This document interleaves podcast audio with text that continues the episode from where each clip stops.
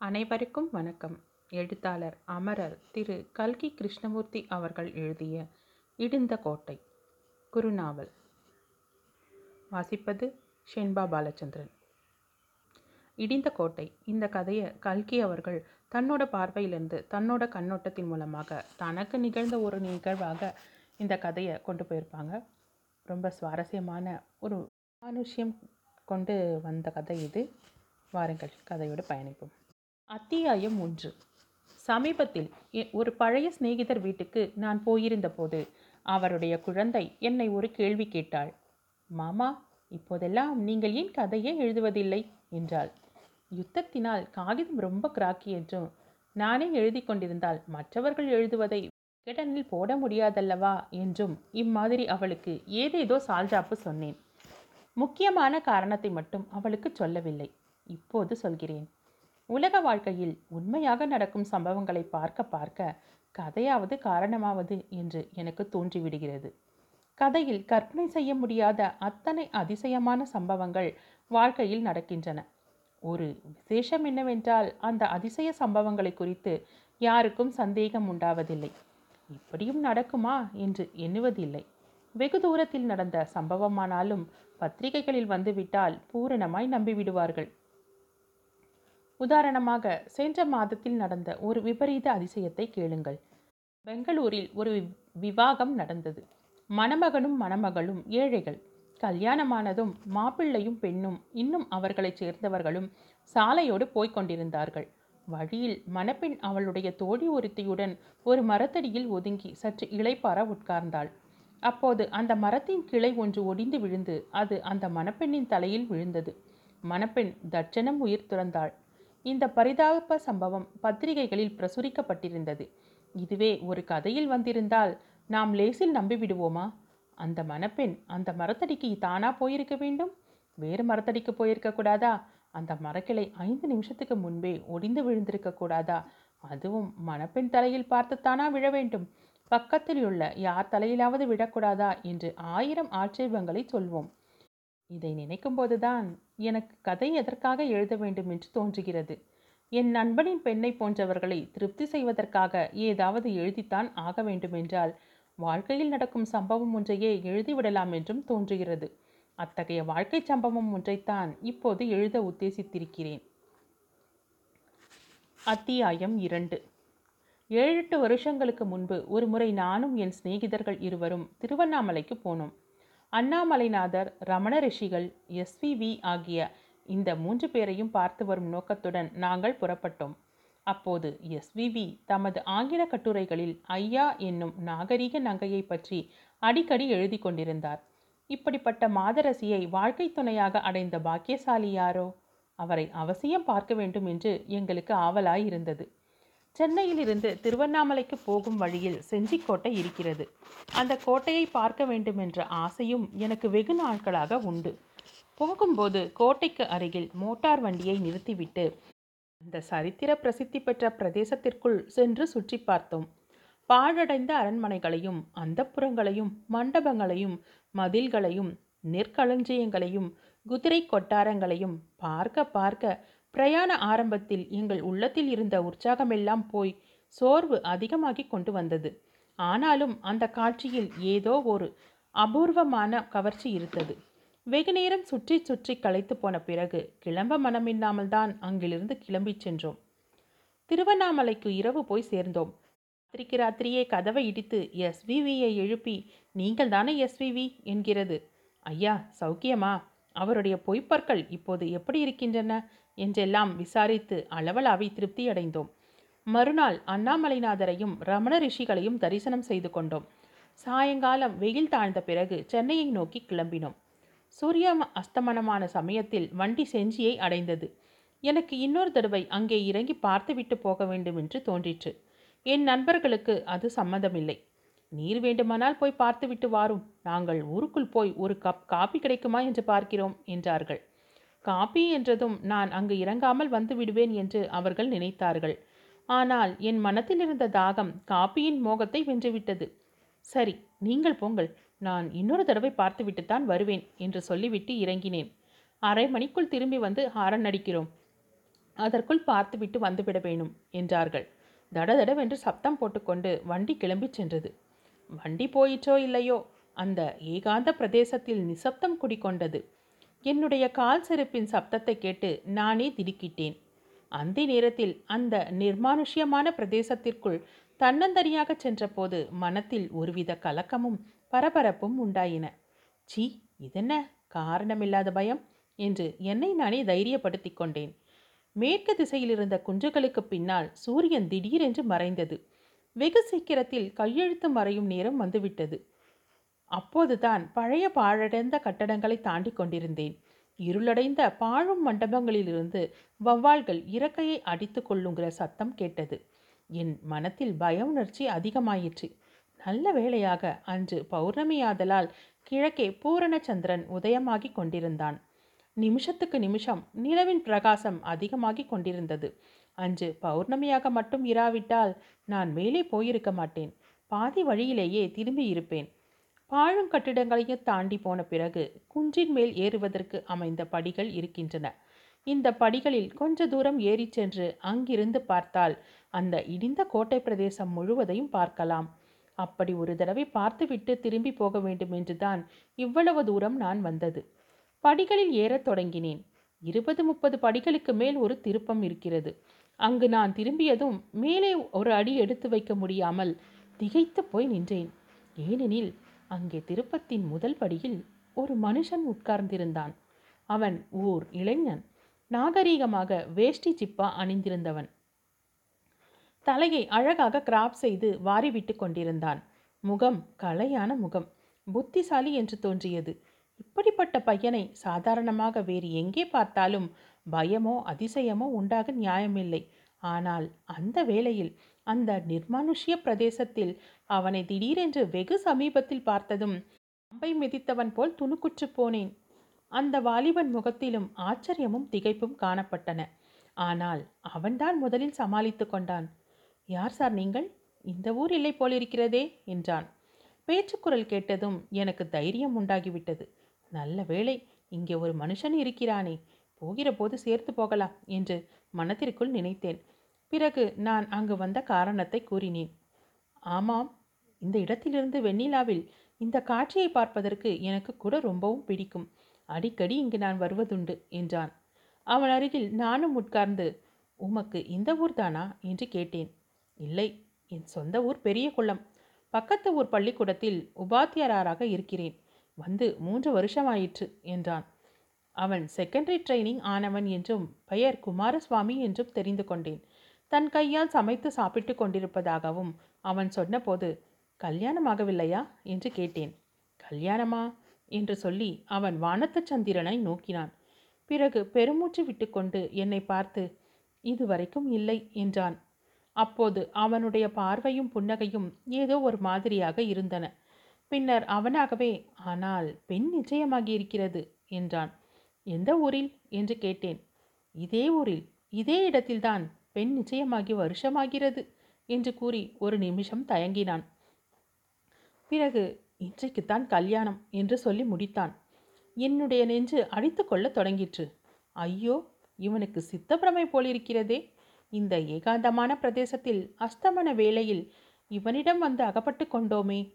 மெதுவாக அங்கிருந்து கிளம்புவதற்கு நான் எத்தனிக்கையில் அவன் என் மனத்தில் உள்ளதை தெரிந்து கொண்டவன் போல் எனக்கு மூளை சரியில்லை என்று நினைக்கிறீர்களாக்கும்?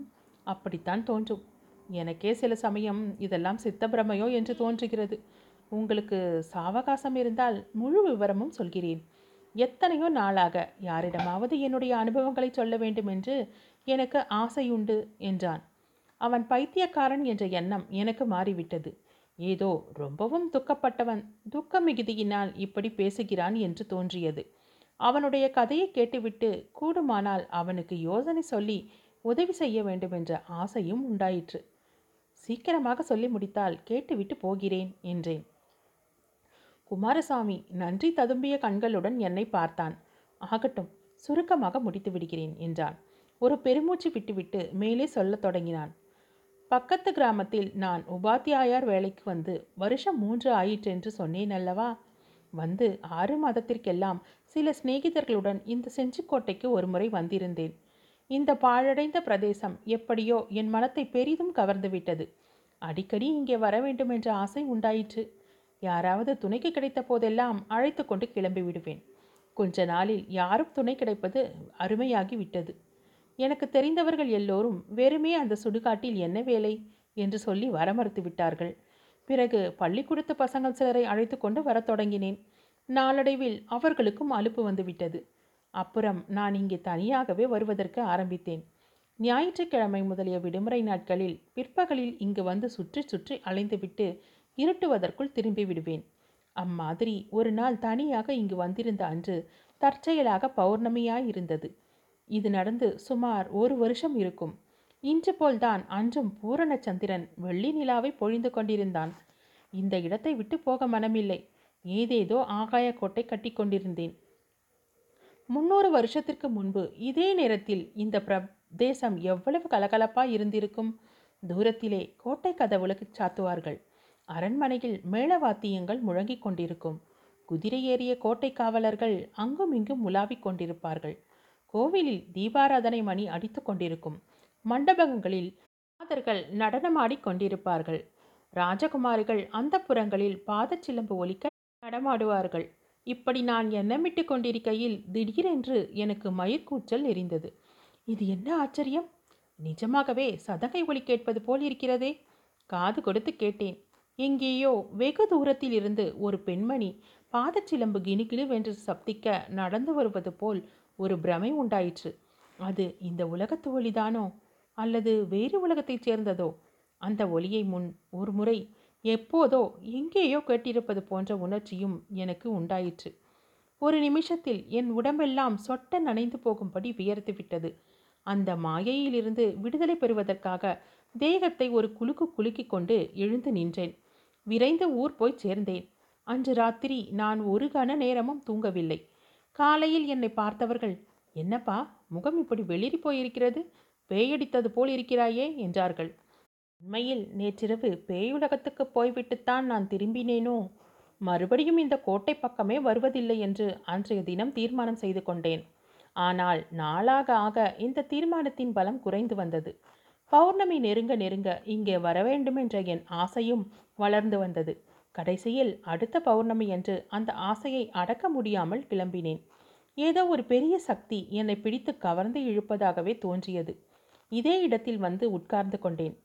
பொன்வட்ட தகடை போல பூரணச்சந்திரன் மேலே மேலே வந்து கொண்டிருந்தது. அஸ்தமித்து இரண்டு மூன்று நாழிகை ஆயிற்று. சரி அன்று நாம் கேட்ட சிலம்பொலி வெறும் பிரமைதான் என்று எண்ணி எழுந்திருக்க முயன்றேன். ஆனால் பாதி எழுந்தவன் மறுபடியும் உட்கார்ந்து விட்டேன். ஏனெனில் அந்த இனிய சிலம்பொலி அப்போது கேட்கத் தொடங்கியது. முதலில் வெகு தூரத்தில் வேறு லோகத்திலிருந்தே வருவது போலிருந்தது. நேரமாக ஆக நெருங்கி வருவது போல் தோன்றியது. அதற்கு மேல் என்னால் அங்கே இருக்க முடியவில்லை. எழுந்திருந்து ஓடத் தொடங்கினேன். சிலம்பொலி என்னை பின்தொடரவில்லை என்று தெரிந்த பிறகு கொஞ்சம் சாவதானமாக நடந்தேன். ஆனாலும் ஊர் போய் சேரும் வரையில் என் உடம்பு நடுங்கிக் கொண்டுதான் இருந்தது. பிறகு இங்கே வரக்கூடாதென்ற எண்ணத்தை முழுவதும் விட்டுவிட்டேன். சாவகாசம் கிடைத்த போதெல்லாம் வரத் தொடங்கினேன். அடிக்கடி பல தடவைகளில் வந்தும் அந்த மாதிரி அனுபவம் எதுவும் ஏற்படாதபடியால் ஏமாற்றம் அடைந்தேன். ஒருவேளை பௌர்ணமிக்கும் அந்த சிலம்பொலிக்கும் ஏதேனும் சம்பந்தம் இருக்குமோ என்ற சந்தேகத்தினால் அடுத்த பௌர்ணமி என்று போனேன். சந்தேகம் உறுதியாயிற்று. போலவே சிறிது நேரத்திற்கெல்லாம் சிலம்பொலி கேட்டது. இம்முறை நான் எழுந்து போகவில்லை. என்னதான் நடக்கிறது என்று பார்க்க தீர்மானித்து உட்கார்ந்திருந்தேன். சிலம்பின் ஒளி நெருங்கி நெருங்கி வந்து கொண்டிருந்தது. எனக்கு முன்னால் அதோ அந்த படியண்டை வந்ததும் சப்தம் நின்றது. அந்த ஒளி நெருங்கி வந்தபோது ஓர் அபூர்வ பரிமள வாசனை பரவி வந்ததாக தோன்றியது. சந்தன வாசனை மாதிரி இருந்தது. ஆனால் மிக மிக லேசாயிருந்தது. அது வாசனைதானா? அல்லது வாசனையின் ஞாபகமா என்று எனக்கு தெரியவில்லை. சிறிது நேரம் நான் மெய்மறந்து சிலை போல் உட்கார்ந்திருந்தேன்.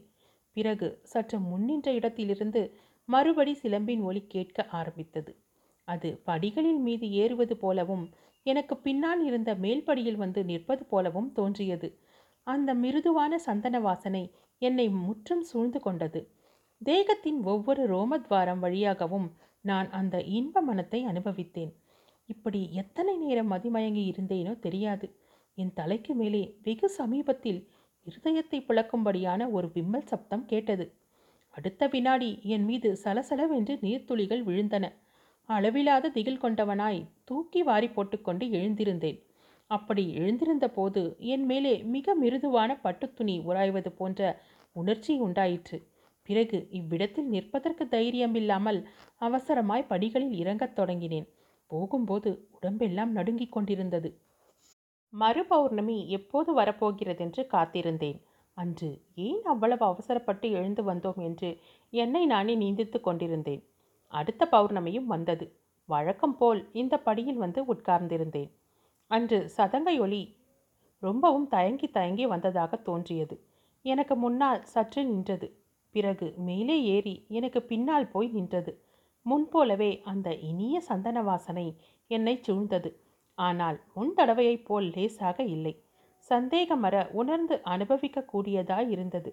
சற்று நேரத்திற்கெல்லாம் பூ போன்ற மெல்லிய கரங்களால் யாரோ என் தோள்களை கட்டி தழுவுவது போன்ற உணர்ச்சி உண்டாயிற்று.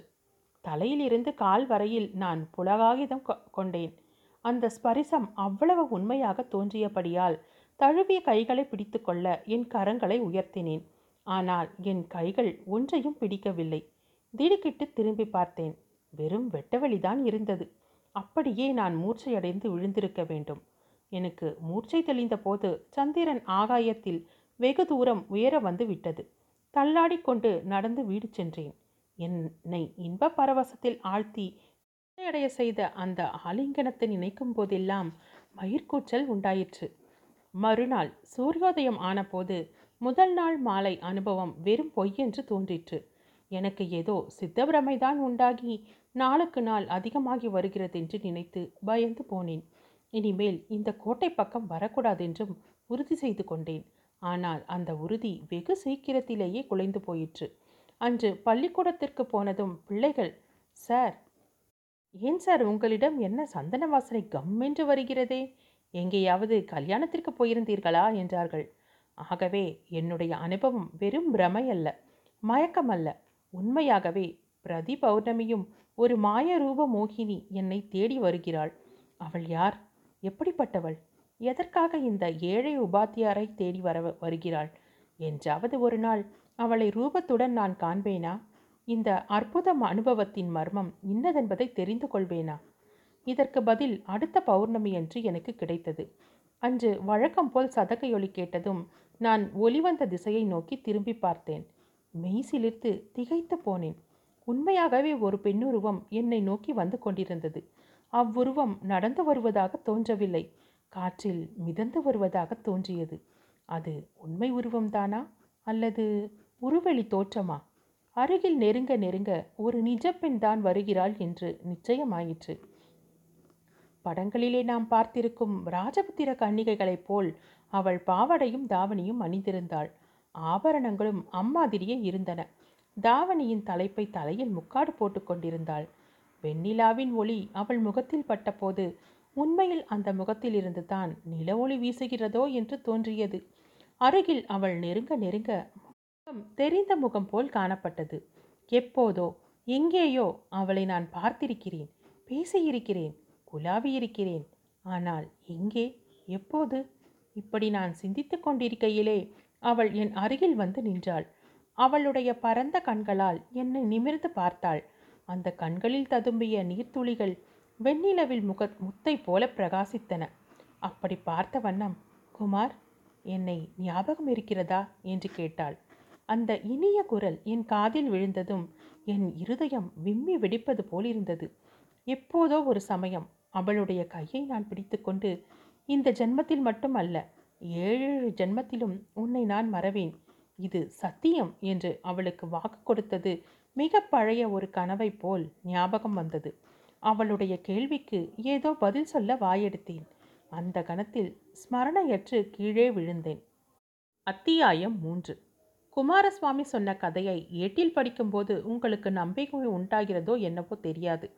ஆனால் எனக்கென்னவோ அவன் சொல்லி வந்த போதெல்லாம் நிஜமாகவே தோன்றிக் கொண்டிருந்தது. அந்த இடமும் அந்த நேரமும் சேர்ந்து அப்படி என்னை மயக்கி இருக்க வேண்டும்.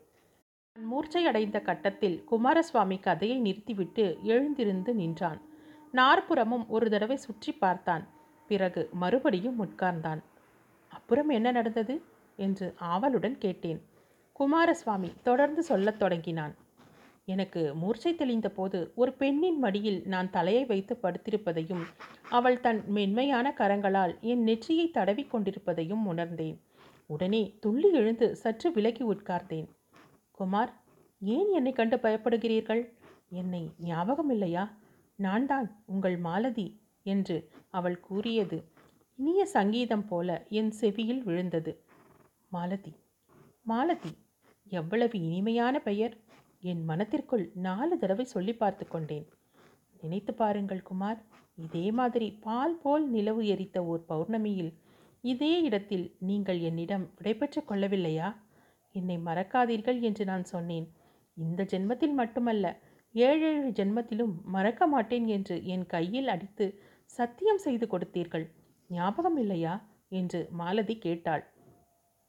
நான் மூர்ச்சையடைவதற்கு முன்பு இந்த காட்சிதான் புகையுண்ட சித்திரம் போல் என் மனக்கண்ணின் முன் தோன்றிற்று என்று சொன்னேன் அல்லவா? அவளும் அதை சொன்னது சொன்னதும் இது வெறும் தோற்றமல்ல. உண்மையில் நடந்த சம்பவம் என்பது எனக்கு நிச்சயமாயிற்று. மாலதியின் முகத்தை நிமிர்ந்து பார்த்தேன். கங்கு கரையில்லாத பிரேமையுடன் என்னை அவள் பார்த்து கொண்டிருந்தாள். அவளுடைய விரிந்த கண்களில் கண்ணீர் தடும்பி நிற்பதையும் கண்டேன். என் உள்ளம் உருகிற்று. அவளுடைய கரத்தை பிடித்துக்கொண்டு ஞாபகம் இருக்கிறது மாலதி.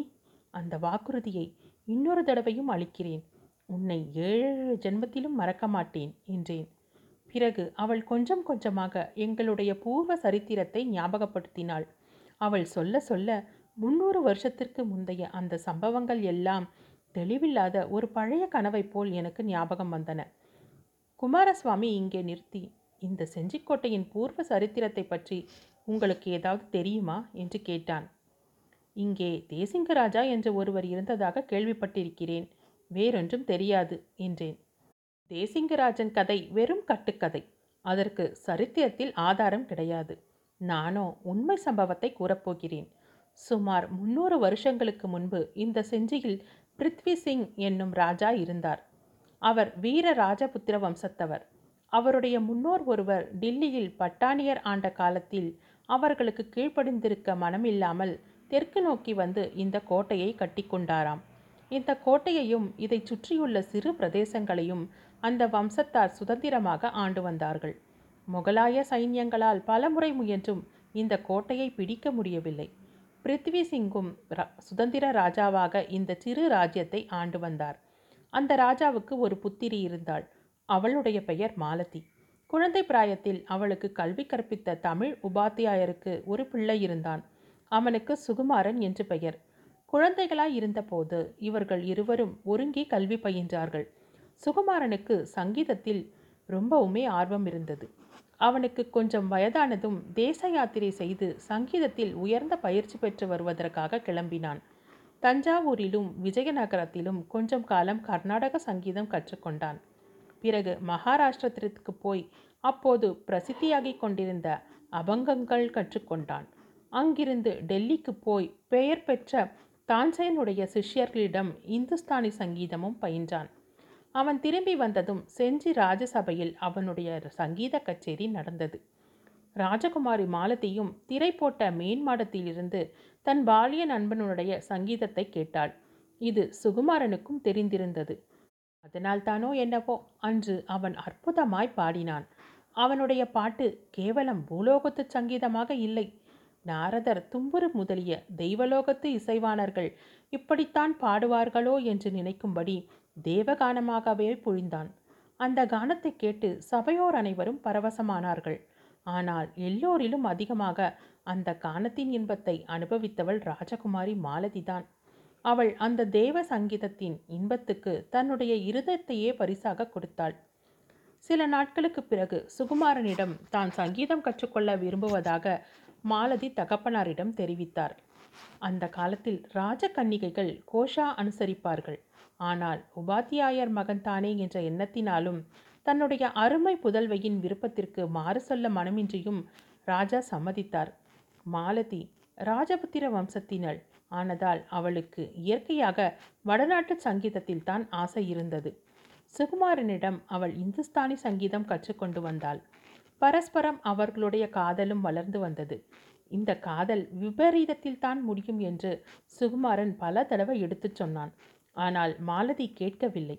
தான் சுகுமாரனைத்தான் கல்யாணம் செய்து கொள்ளப் போவதாகவும் தகப்பனாரை எப்படியாவது அதற்கு சம்மதிக்க செய்யப் போவதாகவும் சொல்லிக் கொண்டு வந்தாள். இப்படி இருக்கையில் எதிர்பாராத விதத்தில் ஒரு பெரிய ஆபத்து வந்தது. செஞ்சி ராஜாக்களை ஆற்காட்டு நவாப்புகள் வெகு காலமாக சிநேகிதர்களாக நடத்தி வந்தார்கள். வடக்கே இருந்து வந்த முகலாய சைனியங்களுடன் அவர்கள் சண்டையிட்ட காலங்களில் செஞ்சி ராஜாக்களின் உதவியை கோரி பெற்றார்கள். அவர்களிடம் கப்பம் வாங்குவது கிடையாது. அப்போது ஆற்காட்டில் நவாப்பாய் இருந்தவர் மாலதியின் ரூபலாவண்யங்களை பற்றி கேள்விப்பட்டிருந்தார்.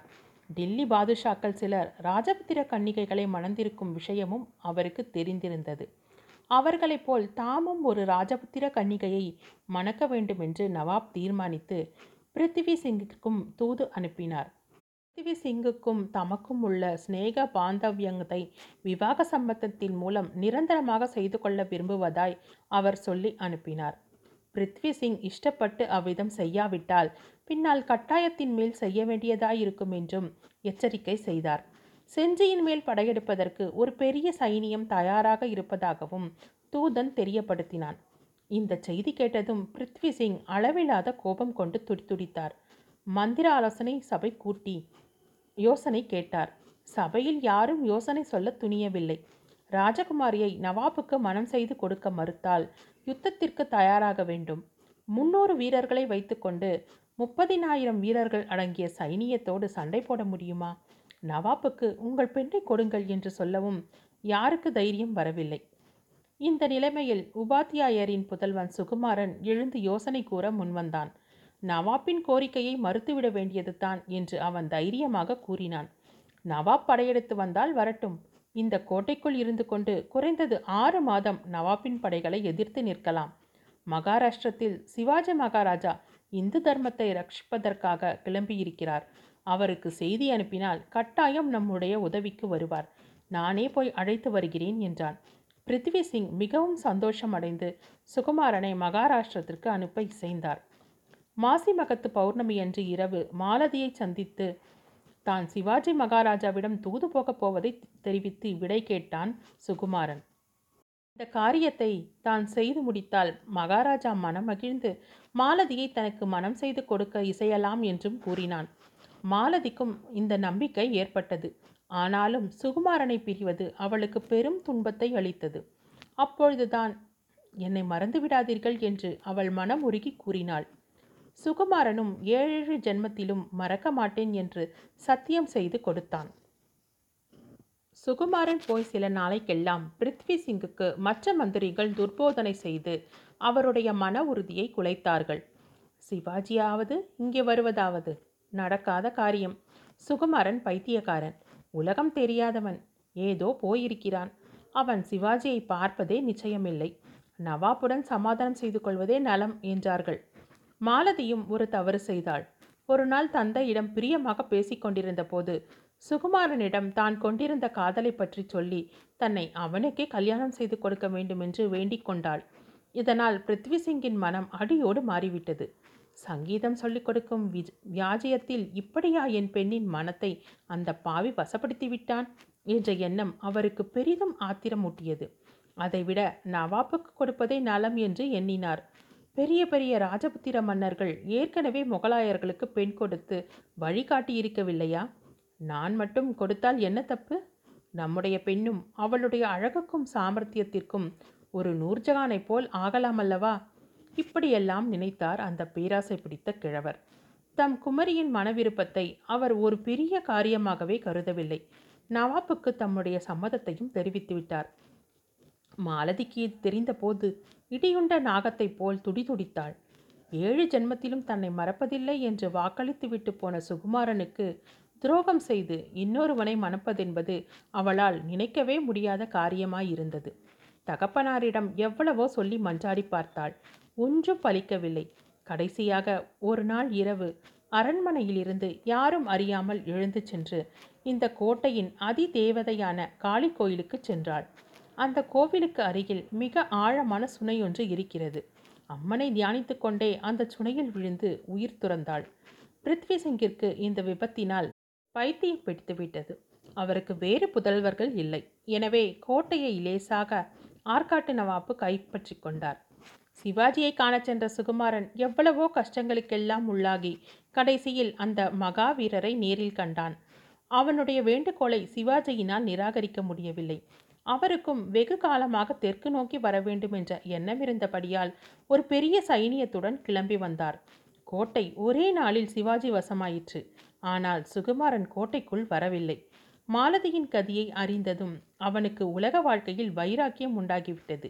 கையில் சுரக்காய் தம்பூர் ஏந்திய வண்ணம் அவன் உலக அநீத்தியத்தை பற்றியும் காதலின் மேன்மையை பற்றியும் பாடிக்கொண்டு தேச சஞ்சாரம் செய்ய போய்விட்டான். அந்த சுகுமாரன் நான் தான் ஆறு ஜென்மங்களுக்கு பிறகு ஏழாவது ஜென்மத்தில் இங்கு வந்து சேர்ந்தேன். சரி ரொம்ப நேரமாகிவிட்டதே. நீங்கள் போக வேண்டாமா? உங்கள் சிநேகிதர்கள் காத்து கொண்டிருக்க மாட்டார்களா? என்றான் குமாரசுவாமி. அத்தியாயம் நான்கு. ஆமாம் ரொம்ப நேரமாகிவிட்டது. வாஸ்தவன்தான். மணி ஏழரை எட்டு கூட இருக்கும். சாலை பக்கம் காது கொடுத்து கேட்டேன். மோட்டார் ஹாரன் சப்தம் கேட்கவில்லை. குமாரசுவாமி முன்பை விட அதிக பரபரப்பு அடைந்திருப்பதையும் நான் அவ்விடம் விட்டு போக வேண்டுமென அவன் விரும்புகிறான் என்பதையும் கண்டேன். அவன் கூறியதெல்லாம் உண்மையாய் இருக்க முடியுமா? இன்று பௌர்ணமி ஆயிற்றே ஒருவேளை அந்த ஆவி உருவ மோகினி இன்றைக்கு இங்கே வருவாளோ? என் கண்ணுக்கு கூட புலப்படுவாளோ? ஒரு பக்கம் எனக்கு பயமாயிருந்தது இன்னொரு புறத்தில் உண்மையை அறியாமல் இவ்விடம் விட்டு போகவும் மனம் வரவில்லை. முக்கியமான விஷயம் நீர் சொல்லவில்லையே. சுனையில் விழுந்த மாலதி என்ன ஆனாள்? நீர் ஏழாவது ஜென்மம் எடுத்து வரும் வரையில் அவள் என்ன செய்து கொண்டிருந்தாள் என்று கேட்டேன். ஓஹோ அதை நான் சொல்லவில்லையே. இப்படித்தான் எனக்கு சில சமயம் மனம் குழம்பி போகிறது என்றான் குமாரசுவாமி புறம் அவன் சொன்னது முன்னை சொன் கூறியதையெல்லாம் தூக்கி அடிப்பதாய் இருந்தது. அப்படி நம்பத்தகாததாய் இருந்தது. அதோடு கொஞ்சம் முன்பின் குழப்பமாகவும் இருந்தது. அவன் கூறியதை ஒழுங்குபடுத்தி நானே இங்கே சுருக்கமாக சொல்லிவிடுகிறேன். காளி கோயில் சுனையில் மாலதி விழுந்தாள் அல்லவா? விழும்போதே அவளுக்கு ஞாபகம் தவறிவிட்டது. மறுபடி உணர்வு வந்தபோது தன்னை காளித்தாய் தன் கரங்களில் ஏந்தி கொண்டிருப்பதை கண்டாள். குழந்தாய் என்ன காரியம் செய்தாய்? நரபலி வாங்கிக் கொண்டேன் என்று என்னை அல்லவா ஜனங்கள் நிந்திப்பார்கள்? இப்படி செய்யலாமா? என்று காளிமாதா கூறியது அவள் காதில் விழுந்தது. மாலதி தான் இப்போது சூட்சம சரீரத்தில் இருப்பதையும் உணரவில்லை. போலவே ஸ்தூல தேகம் கொண்டிருப்பதாகவும் காளித்தாய் தனக்கு மரணம் நேராமல் காப்பாற்றியதாகவும் எண்ணினாள். உடனே காளிமாதாவின் கால்களை கெட்டியாக பிடித்து கொண்டாள். தாயே ஒரு வரம் எனக்கு கொடுக்க வேண்டும். கொடுத்தால்தான் காலை விடுவேன் என்று கதறினாள். தாயார் கொடுப்பதாக வாக்களித்து என்ன வேண்டும்? என்று கேட்டதற்கு அம்மா நான் சொல்ல வேண்டுமா? உனக்கு தெரியாதா? நான் சுகுமாரனையே பதியாக அடைய வேண்டும். இந்த வரம்தான் எனக்கு வேண்டும் என்று கோரினாள். அப்போது மாதா அவளுக்கு அவளுடைய உண்மை நிலையை உணர்த்தினாள். அவள் தேகத்தை இழந்து விட்டதையும் ஆவி ரூபத்தில் இருப்பதையும் தெரிவித்து ஆகையால் இன்னொரு ஜென்மம் எடுத்துத்தான் சுகுமாரனை கணவனாக அடைய முடியும் என்று சொன்னாள். மாலதி மாதாவின் காலை விடவில்லை. மறுஜென்மத்தில் எனக்கு ஞாபகம் இருப்பது என்ன நிச்சயம்? அதெல்லாம் முடியாது. இந்த ஜென்மத்தில் நான் இந்த நினைவோடையே சுகுமாரனை அடைய வேண்டும் என்று பிடிவாதம் பிடித்தாள். அப்படியானால் நீ முன்னூறு வருஷம் காத்திருக்க வேண்டும். அத்தனை நாளும் இந்த மலை பிரதேசத்தில் ஆவி ரூபத்தில் அலைய வேண்டும். ஒவ்வொரு வினாடியும் உனக்கு ஒரு யுகமாக இருக்கும். இதற்கு சம்மதமா? என்று காளியம்மன் கேட்டாள். மாலதி எவ்வளவு யுகமானாலும் காத்திருப்பேன் என்றாள். சரி அப்படியானால் நீ கேட்கும் வரம் கொடுக்கிறேன். இந்த ஞாபகத்துடனேயே நீ சுகுமாரனை அவனுடைய ஏழாவது ஜென்மத்தில் அடைவாய். ஒவ்வொரு ஜென்மத்திலும் அவன் ஒரு முறை வருவான். நீ அவனை காண்பாய். ஆனால் அவன் உன்னை காணமாட்டான். ஏழாவது ஜென்மத்தில் அவன் வரும்போது உன்னுடைய உருவம் அவனுடைய கண்ணுக்கு புலப்படும். என்னுடைய சந்நிதியில் நீங்கள் கல்யாணம் செய்து கொள்வீர்கள் என்று காளிமாதா வரம் கொடுத்தாள். மாலதி அன்று முதல் ஆவி ரூபத்தில் செஞ்சிக்கோட்டையில் சஞ்சரித்து கொண்டிருந்தாள். அந்த கோட்டையில் நடந்த சகல விஷயங்களையும் அவள் பார்த்து வந்தாள். ஆனால் அவளை யாரும் பார்க்கவில்லை. காளிமாதா கூறியது போலவே அவளுக்கு ஒவ்வொரு வினாடியும் ஒரு யுகமாக இருந்தது. நாளுக்கு நாள் சுகுமாரனிடம் அவள் கொண்டிருந்த பிரேமையின் தாபமும் அதிகமாகிக் கொண்டிருந்தது. தேகமில்லாதபடியால் கண்ணீர் விட்டு அழ முடியவில்லை புலம்ப முடியவில்லை. இம்மாதிரி வழிகளில் தாபத்தை தணித்து கொள்ள முடியவில்லை. அவ்வளவு தாபமும் உள்ளத்துக்குள்ளேயே குமுறி வெடித்து கொண்டிருந்தது. காளிமாதாவின் வாக்கின்படி ஒவ்வொரு ஜன்மத்திலும் சுகுமாரன் ஒரு தடவை செஞ்சிக்கு வந்து கொண்டிருந்தான். அப்போதெல்லாம் மாலதி அனுபவித்த வேதனைக்கு அளவே இல்லை. அவனை இவள் ஒவ்வொரு தடவையும் தெரிந்து கொண்டாள். அவனுக்கு இவள் இருப்பதே தெரியவில்லை. ஆனால் அவனும் கூட இவ்விடம் வந்ததும் இன்னதென்று தெரியாத கிளேசத்தை அடைந்து ஒவ்வொரு முறையும் அவ்விடத்தை விட்டு போவதற்கு தயங்கினான். கடைசியில் சுகுமாரன் இந்த ஏழாவது ஜென்மம் எடுத்து வரும்போதுதான் காளித்தாய் அருளிய வரத்தின் பிரகாரம் அவனுடைய மனோரதம் நிறைவேறிற்று. குமாரசுவாமியின் முன்னால் அவள் உருவம் பெற்று வரவும் அவனுடன் வார்த்தையாடவும் முடிந்தது. குமாரசுவாமிக்கும் அவள் சொன்னவுடனே அந்த பூர்வ ஜென்ம சம்பவங்கள் எல்லாம் ஒருவாறு ஞாபகத்துக்கு வந்தன. அவ்வளவுதான் கதை. உங்களுக்கு நேரமாகிவிட்டதல்லவா? என்று சொல்லி எழுந்திருந்தான் குமாரசுவாமி. நானும் எழுந்து நின்று நீர் வரவில்லையே இங்கேயே இருக்கப் போகிறீரா? என்று கேட்டேன். குமாரசுவாமி ஆகாயத்தின் மேலே வந்து கொண்டிருந்த பூரண சந்திரனை பார்த்தான். இன்று பௌர்ணமி என்பது தெரியவில்லையா? இத்தனை நேரமும் என் மனத்தில் கொந்தளித்து கொண்டிருந்த கேள்வியை இப்போது கேட்டேன். உடைய மாலதி இப்போது வருவாள் என்று எதிர்பார்க்கிறீரா? குமாரசுவாமி சிரித்தான். நான் சொன்னதில் உங்களுக்கு நம்பிக்கையே ஏற்படவில்லை போலிருக்கிறது என்றான். அந்த சமயத்தில் தூரத்தில் கிணுகிணு வெண்ணும் கால் சலங்கை சப்தமும் கைவளையல்கள் குலுக்கும் சப்தமும் கேட்டது. எனக்கு மயிர் கூச்சறிந்தது. உடம்பெல்லாம் வியர்வை துளித்தது. சப்தம் அந்த திசையை நோக்கி திரும்பினேன். சற்று தூரத்தில் செடிகளின் மறைவில் ஒரு பெண் உருவம் காணப்பட்டது. தெரிந்த வரையில் மணப்பெண்ணை போல் அந்த உருவத்திற்கு சிங்காரிக்கப்பட்டிருந்தது. குமாரசுவாமி இரண்டே பாய்ச்சலில் அந்த பக்கம் பாய்ந்து சென்றான். எனக்கு உடம்பெல்லாம் விடவிடுவென்று நடுங்கிற்று. அதே சமயத்தில் சாலையில் மோட்டார் ஹாரனின் சப்தம் அலறியது. அது கொஞ்ச நேரமாய் சப்தமிட்டு கொண் கொண்டிருக்க வேண்டும். எனக்கு அப்போதுதான் காதில் விழுந்தது. மோட்டார் ஹாரனின் சப்தம் அந்த திசையை நோக்கி நான் விரைவாக நடந்தேன். திரும்பி பார்க்க பயமாய் இருந்தது. நிமிஷத்துக்கு நிமிஷம் பயம் அதிகமாயிற்று. சற்று நேரத்திற்கெல்லாம் ஓடத் தொடங்கினேன். அத்தியாயம் ஐந்து. சாலைக்கு ஒரு பரலாங்க தூரத்தில் நான் வந்தபோது என் நண்பர்கள் எதிரில் வந்தார்கள். அவர்களை கண்டதும் நான் ஒருவாறு சமாளித்து கொண்டேன். ஆனாலும் நான் பயந்து ஓடி வந்திருக்கிறேன் என்பது அவர்களுக்கு தெரிந்து போயிற்று. மெதுவாக கையை பிடித்து அழைத்து கொண்டு போய் மோட்டாரில் சேர்த்தார்கள். கார் கிளம்பியதும் எனக்கு தைரியம் உண்டாயிற்று. அவர்கள் வருவதற்கு ஏன் அவ்வளவு தாமதம் என்று கேட்டேன். ஊருக்குள் இருந்து கிளம்பிய போது கார் தகராறு செய்ய ஆரம்பித்ததென்றும் ஸ்டார்ட் ஆகவில்லை என்றும் அதை கிளப்புவதற்கு ரொம்ப நேரம் ஆகிவிட்டதென்றும் சொன்னார்கள். ஆனாலும் அரை மணிக்கு முன்பே அங்கு வந்து விட்டதாகவும் ஹாரன் அடித்து அடித்து பார்த்தும் நான் வர காணாதபடியால் அவர்கள் பயந்து போய் என்னை தேடி வந்ததாகவும் சொன்னார்கள். எனக்கு ஏன் அத்தனை நேரம் வழி தவறிவிட்டதா என்று கேட்டார்கள். ஆமாம் என்று நான் சொன்னேன். என்னுடைய அனுபவத்தை கூறினால் நம்ப மாட்டார்கள். பரிகாசம் செய்வார்கள் என்று பயந்தேன். செஞ்சுக்கு அடுத்தாற்போல் மின்னலூர் என்று ஒரு கிராமம் இருக்கிறது. அந்த கிராமத்தின் வீதி வழியாக நாங்கள் சென்றபோது அங்கே ஒரு பெரிய கொட்டார பந்தல் வீதியை அடைத்து போட்டிருப்பதை பார்த்தோம். காரை திருப்பி வேறு வழியாக போக வேண்டியிருந்தது. அங்கு என்ன விசேஷம் என்று கேட்டதற்கு அந்த ஊர் ஜமீன்தார் மகளுக்கு அடுத்த வாரத்தில் கல்யாணம் என்றும் அதற்காக பந்தல் போட்டிருக்கிறது என்றும் தெரிந்தது. கல்யாண பேச்சு வந்ததும் இன்று ராத்திரி செஞ்சிக்கோட்டையில் ஒரு கல்யாணம் நடக்கும் என்று நான் வாய் தவறி சொல்லிவிட்டேன். உடனே என் சிநேகிதர்கள் பிடித்து கொண்டார்கள். என்ன என்ன என்று குடைந்து கேட்டதன் மேல் அவர்களுக்கு விவரம் கூறினேன். நான் எதிர்பார்த்தது போலவே அவர்கள் கதையை முழுவதும் நம்பவில்லை.